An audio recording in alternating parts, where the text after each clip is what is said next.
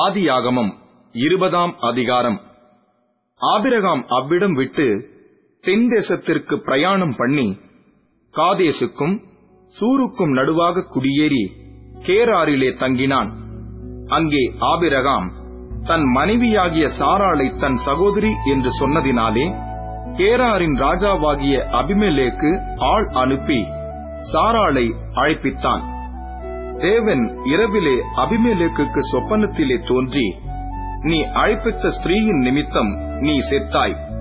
அவள் ஒருவனுடைய மனைவியாய் இருக்கிறாளே என்றார். அபிமலேக்கு அவளை சேராதிருந்தான்.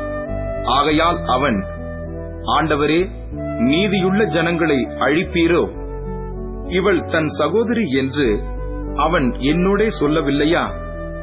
அவன் தன் சகோதரன் என்று இவளும் சொன்னாளே உத்தம இருதயத்தோடும் சுத்தமான கைகளோடும் இதைச் செய்தேன் என்று சொன்னான். அப்பொழுது தேவன் உத்தம இருதயத்தோடே நீ இதை செய்தாய் என்று நான் அறிந்திருக்கிறேன். நீ எனக்கு விரோதமாக பாவம் செய்யாதபடிக்கு உன்னை தடுத்தேன். ஆகையால் நீ அவளை தொட நான் உனக்கு இடம் கொடுக்கவில்லை. அந்த மனுஷனுடைய மனைவியை அவனிடத்திற்கு அனுப்பிவிடு. அவன் ஒரு தீர்க்கதரிசி. நீ பிழைக்கும்படிக்கு அவன் உனக்காக வேண்டுதல் செய்வான். நீ அவளை அனுப்பிவிடாதிருந்தால் நீயும் உன்னைச் சேர்ந்த யாவரும் சாகவே சாவீர்கள் என்று அறிவாயாக என்று சொப்பனத்திலே அவனுக்குச் சொன்னார். அபிமலேக்கு அதிகாலையில் எழுந்து தன் ஊழியக்காரரை எல்லாம் அழைப்பித்து இந்த சங்கதிகளையெல்லாம் அவர்கள் கேட்கும்படி சொன்னான். அந்த மனுஷர் மிகவும் பயந்தார்கள்.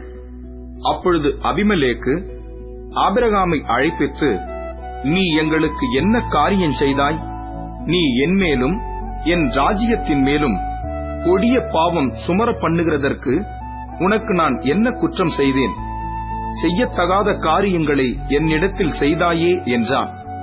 பின்னும் அபிமலேக்கு ஆபிரகாமை நோக்கி என்னத்தைக் கண்டு நீ இந்த காரியத்தை செய்தாய் என்றான். அதற்கு ஆபிரகாம் இவ்விடத்தில் தெய்வ பயம் இல்லை என்றும் என் மனைவி நிமித்தம் என்னை கொன்று போடுவார்கள் என்றும் நான் நினைத்தேன். அவள் என் சகோதரி என்பதும் மெய்தான். அவள் என் தகப்பனுக்கு குமாரத்தி என் தாய்க்கு குமாரத்தி அல்ல. அவள் எனக்கு மனைவியானாள். என் தகப்பன் வீட்டை விட்டு தேவன் என்னை தேசாந்தரியாய் திரியும்படி செய்தபோது நான் அவளை நோக்கி நாம் போகும் இடமெங்கும் நீ என்னை சகோதரன் என்று சொல்வது நீ எனக்கு செய்ய வேண்டிய தயை என்று அவளிடத்தில் சொல்லியிருந்தேன் என்றான். அப்பொழுது அபிமலேக்கு ஆடு மாடுகளையும் வேலைக்காரரையும் வேலைக்காரிகளையும் ஆபிரகாமுக்கு கொடுத்து அவன் மனைவியாகிய சாராளையும் அவனிடத்தில் திரும்ப ஒப்புவித்தான். பின்னும் அபிமலேக்கு இதோ என் தேசம் உனக்கு முன்பாக இருக்கிறது.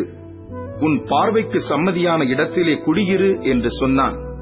பின்பு சாராளை நோக்கி உன் சகோதரனுக்கு ஆயிரம் வெள்ளிக்காசு கொடுத்தேன். இதோ உன்னோடிருக்கிற எல்லார் முன்பாகவும் மற்ற யாவர் முன்பாகவும் இது உன் முகத்து முக்காட்டுக்காவதாக என்றான். இப்படி அவள் கடிந்து கொள்ளப்பட்டாள். ஆபிரகாமுடைய மனைவியாகிய சாராளின் நிமித்தம் கர்த்தர் அபிமெலேக்குடைய வீட்டாரின் கர்ப்பங்களை எல்லாம் அடைத்திருந்தபடியால் ஆபிரகாம் தேவனை நோக்கி வேண்டிக் கொண்டான். அப்பொழுது தேவன் அபிமலேக்கையும் அவன் மனைவியையும் அவன் வேலைக்காரிகளையும் குணமாக்கி பிள்ளை வரும்படி அனுகிரகம் பண்ணினார்.